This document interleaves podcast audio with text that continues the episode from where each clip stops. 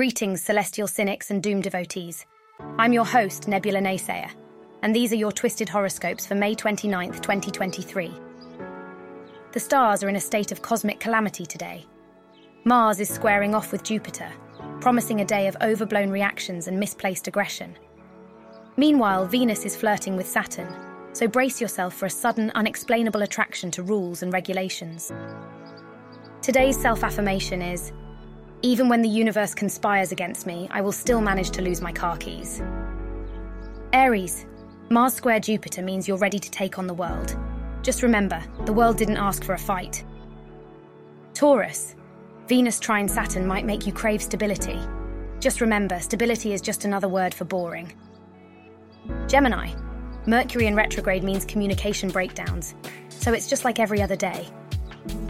Cancer, Moon in your sign makes you extra emotional, so basically Tuesday.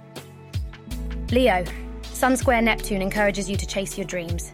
Just remember, nightmares are dreams too. Virgo, Mercury retrograde in your sign means double the misunderstandings. Good luck explaining that to your boss. Libra, Venus in your sign makes you irresistible. Just remember, even roses have thorns.